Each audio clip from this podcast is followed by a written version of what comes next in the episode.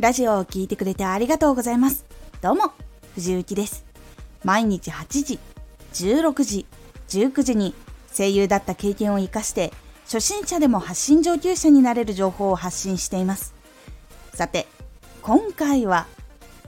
ラジオで語りかける時のポイント。語りかける時は、みんなよりあなただけにがとても大事なことになります。ラジオで語りかける時のポイント。皆さんという言葉を使うと聞いている人の距離が開きやすくなります。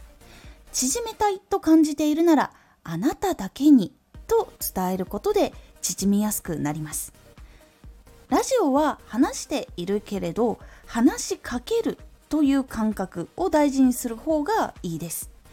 誰に向かっているのかわからない話は学校の先生の話のように入りにくく興味が薄いテレビ番組のように記憶に残りづらいんです。ラジオでもみんなより自分に語りかけてくれていると感じた方が聞きたいと感じやすくリピート率も高くなります。これは自分だけにと言われると嬉しく感じる人が多いからなんです。例えばプレゼントをもらう時にどちらの言われ方をされた方が嬉しいでしょうか？1みんなにもあげたけど誕生日だから君にもあげる。2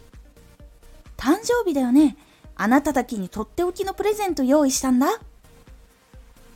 1と2どちらの方が嬉しいでしょうか？多くの方が2つ目の方を選ぶ方が多いと思います。同じくプレゼントをもらうシチュエーションだとしてもやはり2の方が嬉しいと感じると思いませんか？どちらかというと1はプレゼントをもらうことを嬉しく感じにくいと思います。ラジオでもこれは大事なことになります。この感覚っていうのを大事にしていくのが必要になります。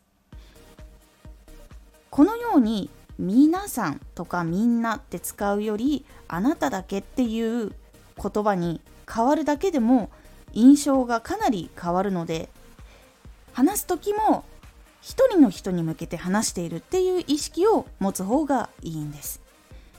ラジオを聴いている時は語りかけている人と聞いている人は音を通して1対1の状態なんです。なのでみんなにというように話してしまうと1対1で聞いていた感覚から他にもどこかに誰かいるんだって感じるのを無意識に思ってしまって自分ごとから他人ごとに感じやすくなってしまって距離が勝手に出来上がってしまうようになってしまいます。なので届けたいものがある場合はあなただけにラジオを作りましたというようにしていくことで多くの人の心にさらに深く届きやすくなってラジオの本領を発揮しやすくなりますので是非発信を作る時に心がけてみるようにしてみてください。今回のおすすめラジオ続けられるということも一つの才能。実は続けられる人ってこの世の中にはあんまり多くないんです。そして続けている年数が長くなれば長くなるほどやっぱりその人数っていうのは絞られていきます。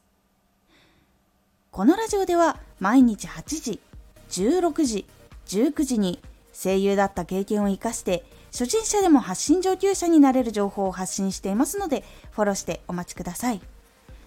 毎週2回火曜日と土曜日に藤雪から本気で発信するあなたに送るマッチョなプレミアムラジオを公開しています。